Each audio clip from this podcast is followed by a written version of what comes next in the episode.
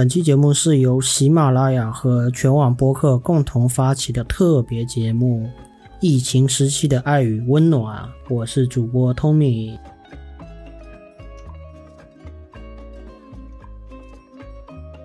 本期节目我们连线了心理医生小张，希望能为大家破除一些焦虑的情绪。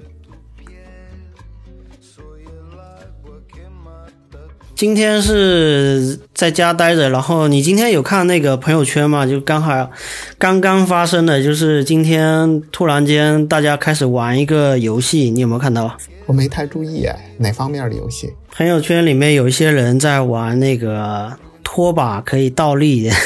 就可以把哦哦哦哦哦立起来的一个，有点像。我知道那是 NASA，是不是什么 NASA 独立是吧？对对对，好像其实也是一个谣言，啊。就是 Na NASA 说我没有说过这个话，然后但但是大家乐此不疲的在玩，然后呢，就是对，呃，我觉得这个现象就很很有趣，就特别适合来聊这个问题，就是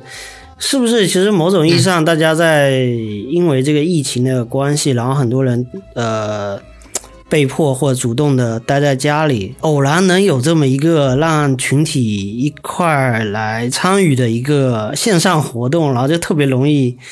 呃蔓延开来。对，应该是能够很容易引起大家的参与，或者是啊、投入到这种互动的这种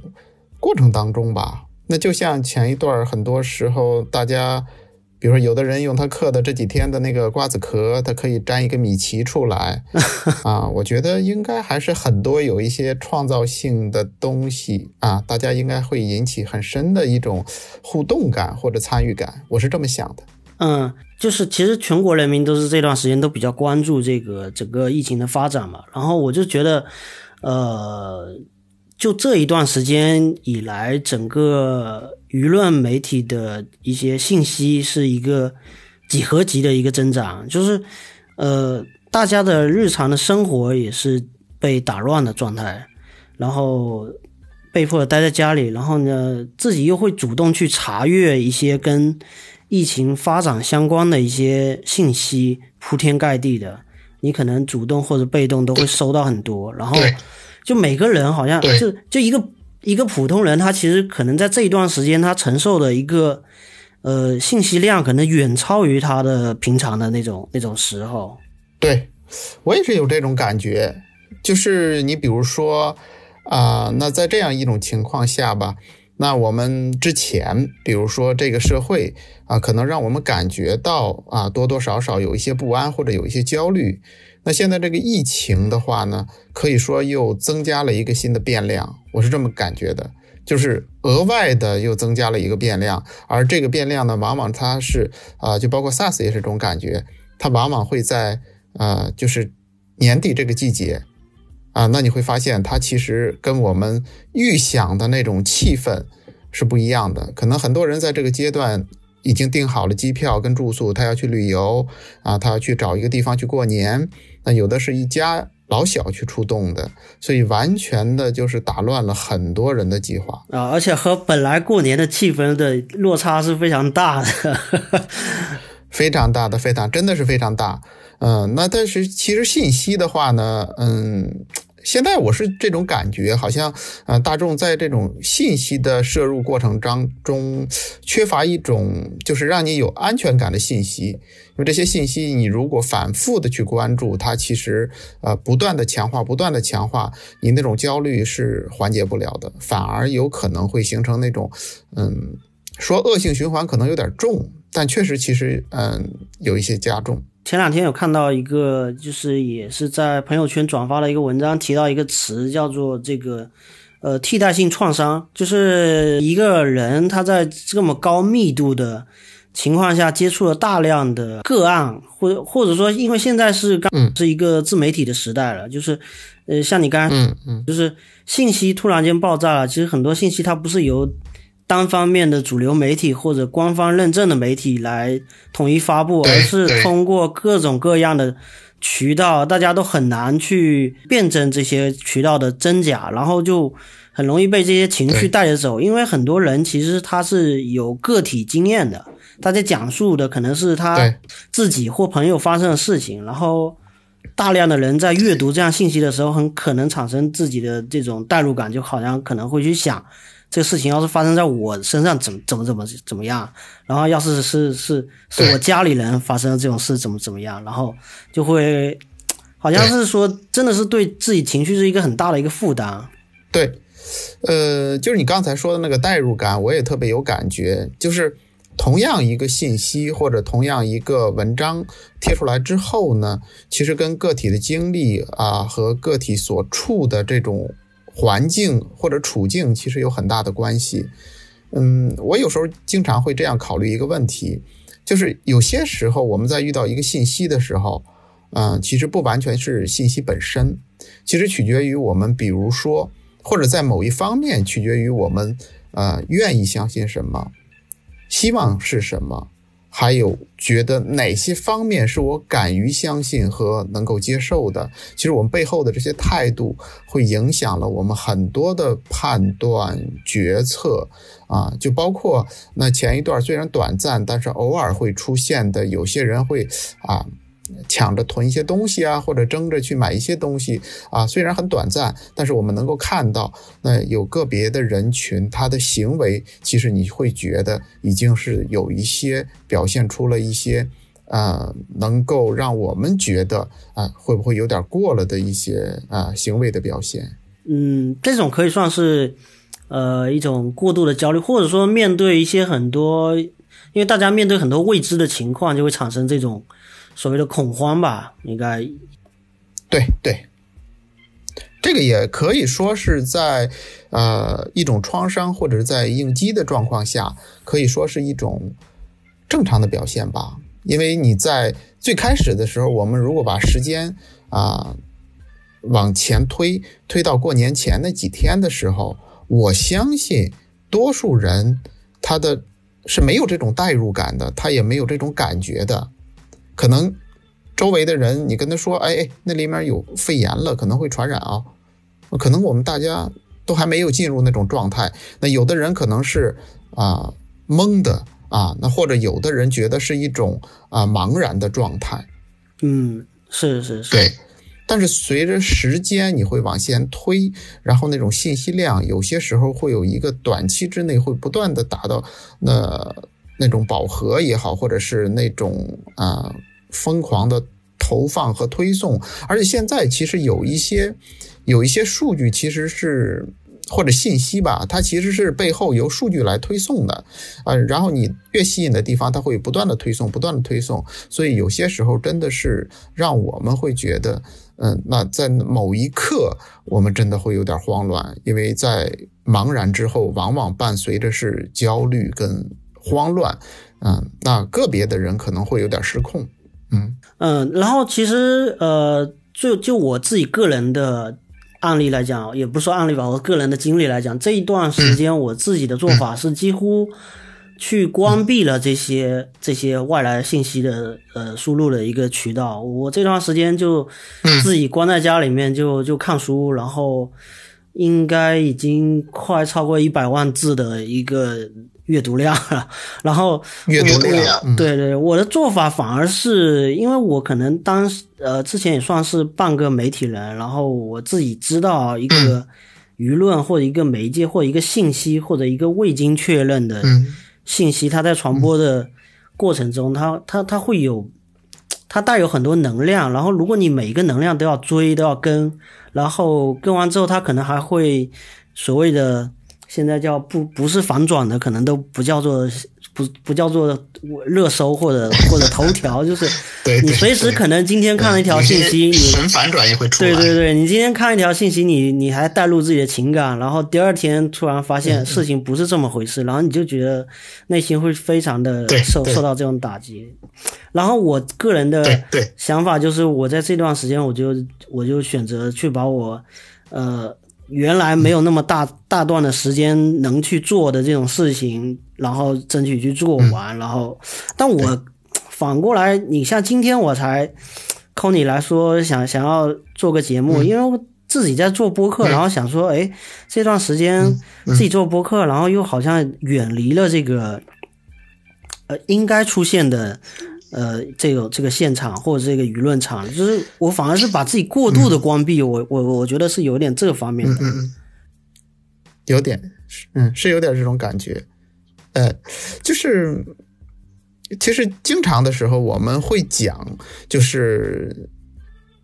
特别是现在啊，你们生活规律就完全改变了。那有的人可能是宅在家里啊，有的人可能会选择啊看两本书啊，有的人可能看两部剧啊。那有的人会这样一个状态。但是其实我们是这样去想的，其实我们呃还是要保持一定的信息的摄入。因为如果你的信息，比如说我们按一个呃比例来说，如果你的信息摄入量是一百的话，比如说百分之百，但是其实你这些啊关于疫情相关的这些摄入量的话，其实你我我们有一个估计，比如说你百分之四十左右就够了，嗯，太少也不行，太少的话，我们有些时候是呃很难去应对很多事情的，那太多的话，你会加重你的焦虑。该知道的，对，该知道你，你该知道，比如说，那那那这个东西是会死人的，对不对？你也该知道，那这个时候出出门是要戴口罩的，那你还要知道我的口罩是要怎么戴的，所以很多的信息还是要有。嗯，当然我也见过一些人，就是我我我会故意跟他去聊，那我问，哎，今天周几？他不知道，他他要拿手机的，对不对？那然后我我。你说前两天啊，对不对？前两天是中秋节啊，不叫中秋节，叫元宵节，对不对？我，对对，很多人把这个节日已经忘掉了。我 而且我想问的就是，我估计啊，不光我啊，因为我是一直在上班，我们另说。不光我，我觉得特别是这个疫情的情况下，我相信好多人没有吃到元宵。啊，这真真的真的是这，而且我们真的是忘记了，就是呃，按我们以前的习惯，就是没有过元宵节的话，可能在很多人眼里头啊，我们还没有过完年。啊，对，想过这个问题没有？对我们现在对于年这个概念，现在已经很快就过去了，因为铺天盖地的这种信息，已经让我们有点儿都有点分不清楚啊，这这这个这个日子是怎么过来的了。嗯，我也有这种体会。嗯，对，呃，不知今今今日是何日？这个确实是 前阵子我确实看完书之后，把书一合上了，哎，今天星期几啊？呃，确实，对，嗯，然后呃，我不知道，因为呃，之前也有一些段子嘛，就说大家这段时间因为这个原因在家里面，然后就会产生。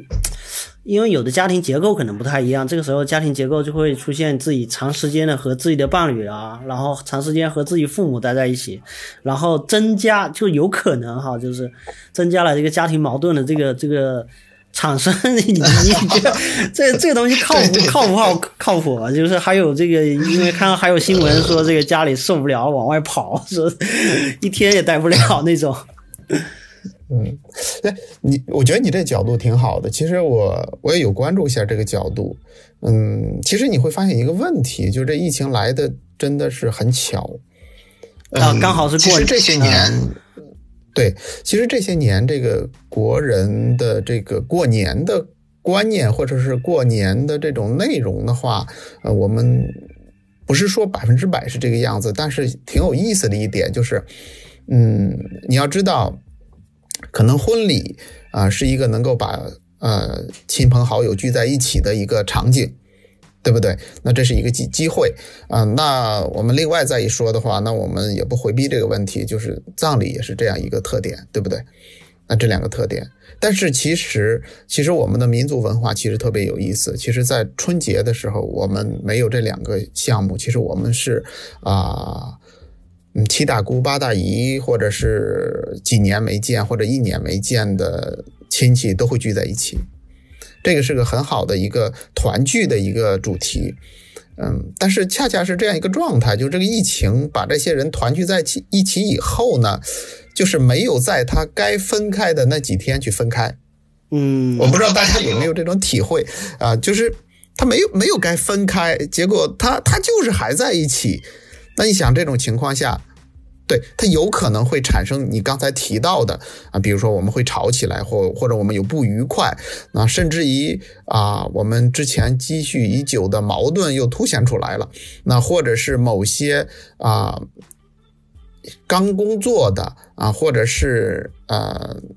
工作几年的，或者是。年龄大的，他就会又面临着那些一套一套的询问啊，那你呃有没有找朋友啊？那如果你找了朋友，他就会问你什么时候结婚呢？如果你结了婚以后，他就会问你什么时候生孩子啊？所以这是来自家庭的那种过度的关心和那个爱爱护吧，就是那个。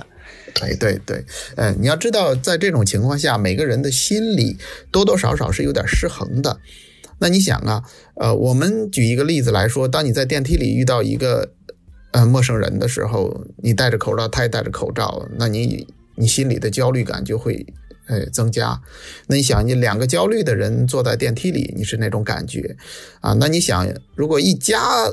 亲朋好友焦虑的人坐在一起，而这些人呢，有的人可能是一年都没见过面的人啊，所以确实有可能会造成一些这种焦虑的这种。我们讲说，嗯，就是本身其实就本身就笼罩在一个对于现在疫情的一个关心的一种一种焦虑的情况下，然后再叠叠加了自己个人和家庭之间的某某一种，可能又又又又叠加上去。但是我前一天前两天看了一个段子，还挺有意思的，就是他讲什么呢？呃，这个疫情的话，其实是法院它其实是延迟开庭的，就是很多很多案件，比如说就不是那种特别紧要的，或者是怎么样的，所以有人去呃举举了一个图片，我不知道你有没有见到，那是法院发了一个信息给这个人，说那个我们抱歉的通知您，您。啊，提供的这个离婚案件呢，我们可能要延迟一段时间，具体开庭的日子呢，我们回头再定。那这我们非常抱歉。那这时候回信息的人挺逗，他说：“那个我们不想离了，因为我们这半个月的时间处在一起，我们相处了很多，也谈了很多，也沟通了很多啊，我们决定不离婚了，而且。”呃，而且我们现在也准备要二胎了，所以我们撤回，我们不离了。所以其实也挺有意思的，你会发现这种相处跟陪伴，其实。呃，有一些可能让我们觉得不适的，也有可能有一些让我们觉得出乎意料的东西。是是是，如果就因为你这个样本，就或者说它如果段段子是一个真实可信的一个一个真实发生的东西啊，它它可能它在样本的情况下提供了两个参数，我觉得这两个参数我刚好想聊，就是一个是呃，根据大数据的分析，就是包括国外的这种。呃，大型的自然灾害发生之后的那个生育率的比例是会提升的，就是大家就可能，嗯，这个生育是会提升，但是呢，离婚率也是会提升的，就是就是呃，有有有一有一种说法是说，人在面对一些比如说是人祸的时候，他不会去思考那些呃有的没的。那反而是这种天灾或者是一些不可抗的因素，或者是疾病的这种蔓延，然后传导之后，很多人会在这一这一刻开始在思考一些，就包括你刚才说到的那个，它可能是一种好的思考，它可能是一种正向的，就是双方可能是面刚好是有这么一个被迫的环境，然后给了他更好的呃空间去把。把一些话给聊开了，他可能对他们个个人来说是好的结果。然后，可能从大数据的角度来看啊，因为这个数据我现在我我我忘了是多少了，就是它有个比例，就是呃，可能离婚的人群在这种疫情之后，可能可能也会进一步的提升，因为可能大家在这时候会去认真的思考这个这个问题，就是有可能有的他在之前可能还没有动过这个。这个念头或这个心思，他不是说真的是在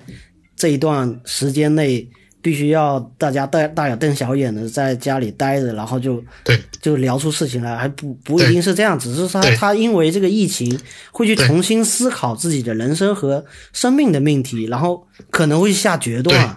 啊，这这个东西我觉得就是嗯。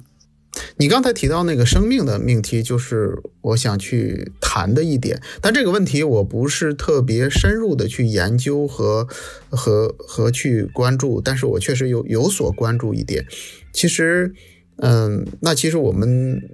我我也不好说一定是东方的文化，但是我觉得我们的文化中会带有一个特点，就是我们对于生命的教育这一块儿，或者对于生命的这种呃。或者对于生死，我们可能谈的很少，就是我们基本上不去谈这个问题。嗯，而且我是这种感觉，就是，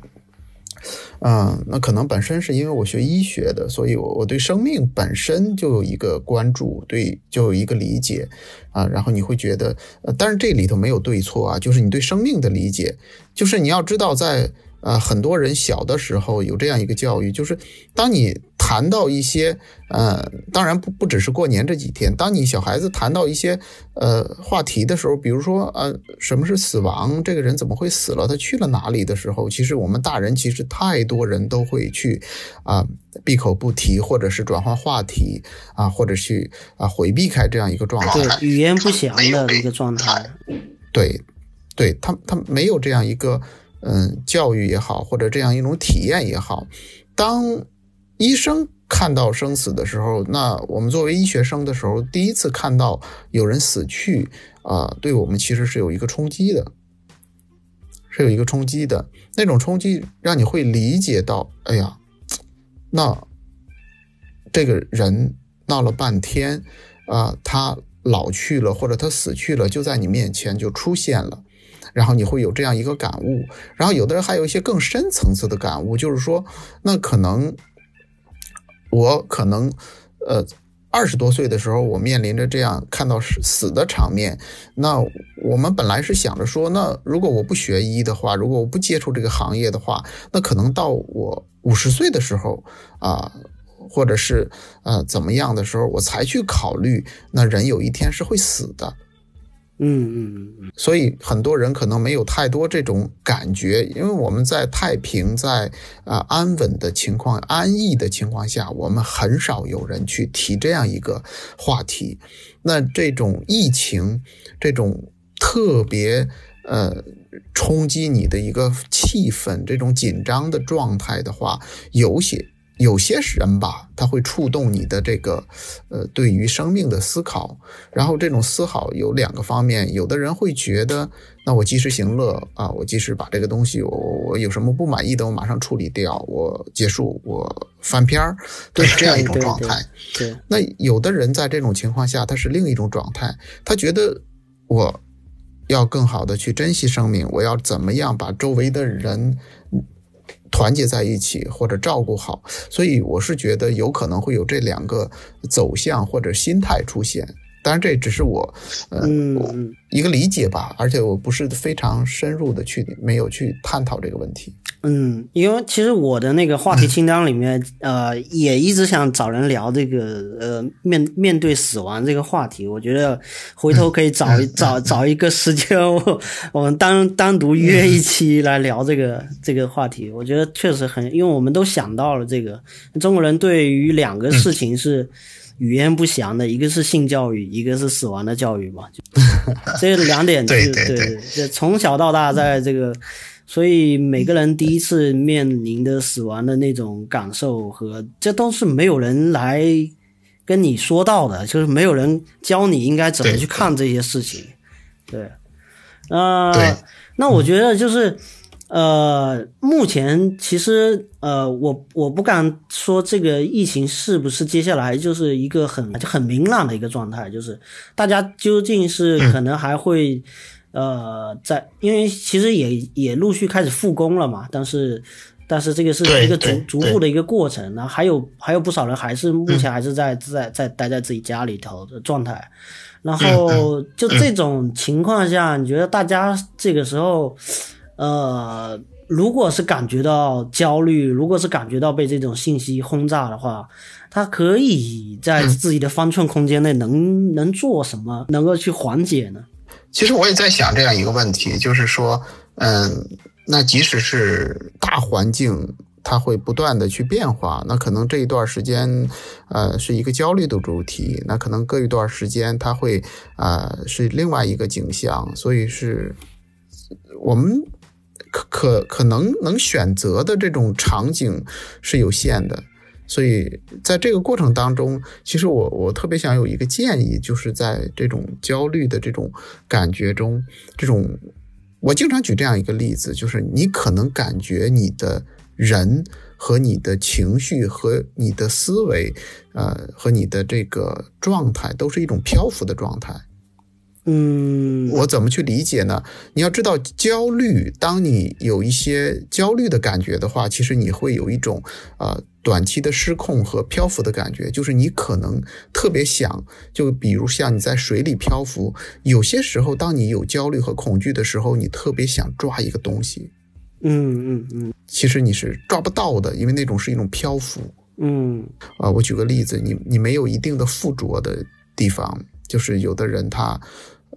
坐了一个小时，坐在那里，然后问他你你想什么了呀？或者是你刚才在做什么呀？但他会，呃，从他的情绪和思绪中出来。他说：“我好像也没想什么，我好像也没有做什么，但是我就在这个焦虑的大环境下和内心的这种啊迷茫之中，我可能两个小时、一个小时就过去了。嗯，所以，呃，我其实特别有一个建议，就比如说，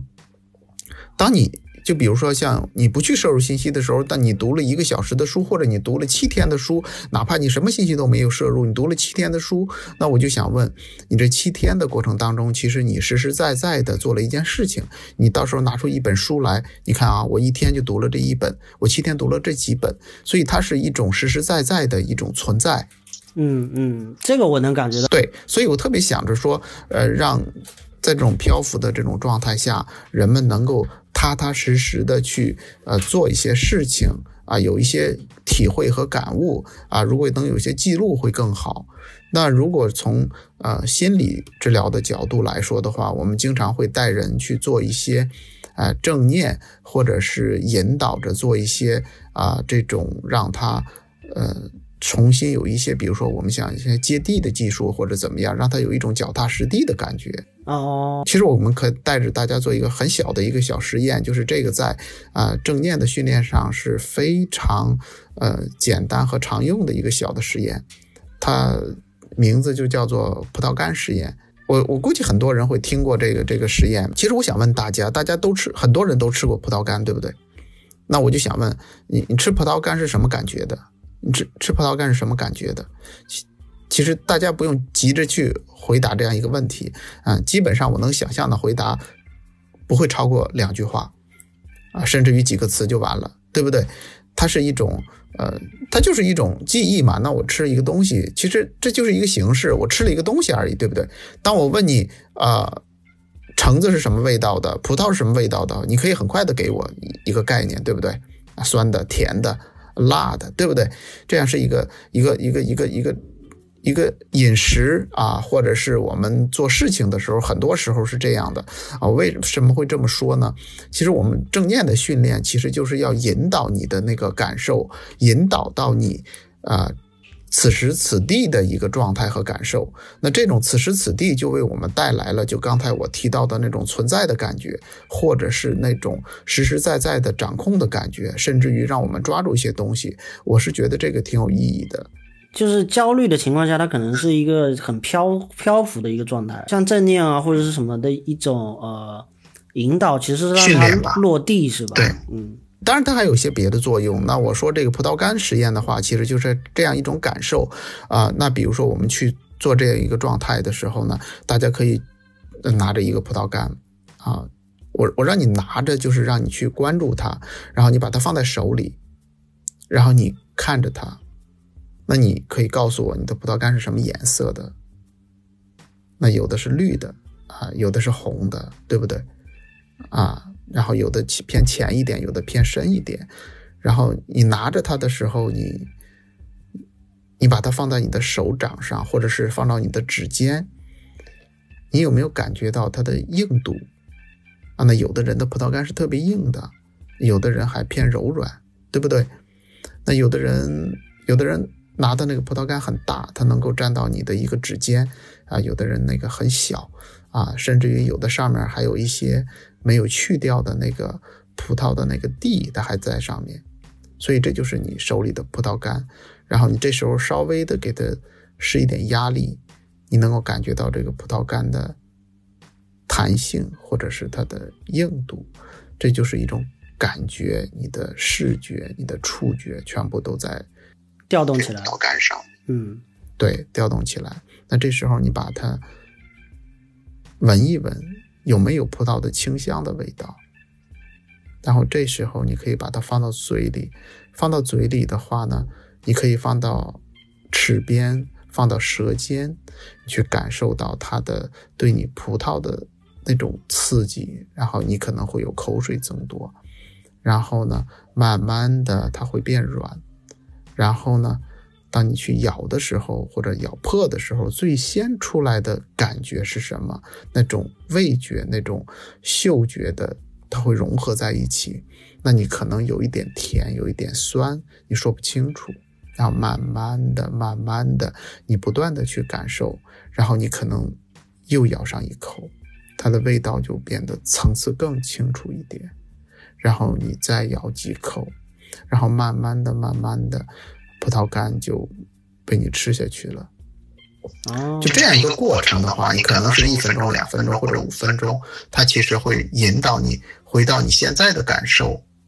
哦，这个其实对，这个其实是可以慢慢去训练的。这个网网上或者是这种资料现在也特别多。然后现在会提到，比如说正念的饮食、正念的走路啊、正念的这种。这种不断的去投入这种感受，就是它可能不一定是葡萄干，它也可以是其他的你身边能拿到的东西啊。你就是可以，就是呃，因为可能是医生这个行业，其实我吃饭时间是很短，就会习惯就是这样，会比较快一点啊。但是如果静下来的时候啊，那我其实是挺喜欢这种感觉的，就是你你又有正念的感觉去吃东西，或者是啊，我给大家举一个。正念走路的例子吧，其实，嗯，我们对走路的理解，很多人其实无非就是两个理解啊，当然可能还有更多的理解啊。走路一个就是从 A 到 B 你走路过去的一个概念，另外一个就是另外一个人的感受，可能走路是他用来锻炼的方式。你知道，我身边有的人他是不健身、不锻炼、不跑步、不运动，他他就是走路。他说：“我走路就够了，我每天两万步、三万步我够了。所以走路是这样的。那正念的走路不是这样的。正念的走路，它是让你感受的，你迈开的是左脚还是右脚？那你先触地的是脚跟还是脚掌偏后一点？然后你感觉到这个力量，它从你的这个脚跟不断的向脚尖去传递。”传递过去以后呢，然后你可能感觉到你左脚会有一个蹬的一个力量出来，但是肯定又不那么明显。这时候你的右脚又迈过去了，然后就这样重复的感受。然后我就想说，你走路走五分钟啊，跟正念的走路走五分钟，它的感受是不一样的，所以它会让你有一种接地和一种呃踏实的感觉。哦，其实就是方法，其实还是一样的，就是就是把注意力放到一个当下正在进行的一个行为上。对，因为我们太太焦虑的状态下，其实你有些时候你很难去呃集中在某一个呃感觉，你你你，或者是你太容易聚焦在某一个负面的感觉上面。其实有些时候，我们其实要调动自己这些。呃，安全的体验和呃存在的体验会比较好。对我，我相信很多人这段时间可能都是一边拿着手机一边吃饭，恨不得就是马上在刷着微博，看着又出什么事儿，然后根本不记得他刚才吃的是什么饭，你知道？对。还有一个电视的概念，就是可能电视一直放，越来家里宅着越没什么，可能电视就一直在放。但其实，呃，我我我前两天也会建议，呃，一些人就是有一些，比如说咨询，或者我会建议他，比如说你吃饭的时间就不要看别的，然后你就是在吃饭，啊，然后那你呃在睡觉的时候，你把手机放在一边，你就想想入睡啊，哪怕你在烦躁的时候，你就。感觉一下你的烦躁也可以嘛。然后，然后你可以问一下自己，哎，我最近焦虑是不是比前一段增加了？你就问一下自己，你的焦虑有些时候都会好一点。嗯，是。就跟有些时候两个人吵架的时候，然后对方说你不要生气嘛，然后对方就会说我没有生气，你就是在生气啊，我没有生气，但其实他没有感觉自己的内心，他感感觉你声音又高，说话又急促，然后动作又大，那不就是生气吗？嗯，再一照镜子啊，真的是生气，有时候是这样，就是我们有些时候没有去感受，没有去没，就是我们经常会说。你好像没在那儿，啊，那一段时间就是这种状态，情绪其实可以影响到我们很多感受，是，就有点好像自己骗自己。嗯，对他，他没有感觉，他他他就是在，他就是没有在那里，他就没有那种体验和体会在。其实有些时候正念的训练，其实能够很快的让你感觉到一些，啊，这种身体的感受，包括。呼吸呀，触觉呀，嗅觉呀，甚至于周围啊那种声音呐，啊空气流过的声音呢，都有些时候会有一些感觉。嗯，我我觉得这个方法挺好。我觉得即便是我可能还并不是非常焦虑，但是我还听完你这个东西，我还觉得有点想尝试一下。就是对，这个是源于东方智慧呃禅修里面的一些东西，这个挺好的。大家没有必要去专门去禅修，其实你就这样一个方法自己感受一下也未尝不可。其实身体上的放松，有的人很容易体会啊，然后但是这种心理的放松，有些时候也挺有必要的。嗯，也是一种调节的方式吧。对。其实又简单又好操作啊！熟练了以后，慢慢的、慢慢的，对。现在很多人戴那个手表，它就是一个正念呼吸，它其实挺有意思的。它过一段时间会提醒你，现在该深呼吸了。它就是让你正念的呼吸，随着它那个手表的图案怎么呼怎么吸，然后你几个循环下来，或者一分钟的正念呼吸，其实挺有意思的。这些方法我觉得都是非常实用的了。我觉得这个确实在目前不复杂。啊，也也不用搞得太太玄或者太玄妙啊，太神奇啊，或者是，呃，也没有必要。它其实就还哎还好操作一点。对对对对对，我觉得真的是因为这段时间大家的情绪一直忽高忽低的啊，真的。嗯，对，真的有的人就跟过山车一样。对，天天就是嗯，任何一个事情都会起反应，然后就要急着要要去表达，然后。然后可能表达又又又被打脸，然后就整个情绪就又 又淡了。对 对，呃，如果真的是被这些信息牵着走的话，真的有些时候会挺，嗯，挺受影响的。比如说你今天刚关注一点，明天发现自己是掉坑里了，刚爬出来又到了另一个坑里，你就不断的在入坑，那有些时候是真的是挺挺受影响的。行行啊，那我觉得今天啊获得了挺多这个挺好的建议，这个也是今天 跟你连线的一个主要目的啊。嗯，行，然后那我们今天就连线就到此为止。我觉得收获很多，我希望这个听众朋友也收获很多。然后 对我希望有有机会请你再来这个。好，嗯，好，回头再联系，好吧？好，好，好，谢谢，嗯，拜拜，拜拜，嗯。This is my last communique down the superhighway. All that I have left to say in a single tome, I got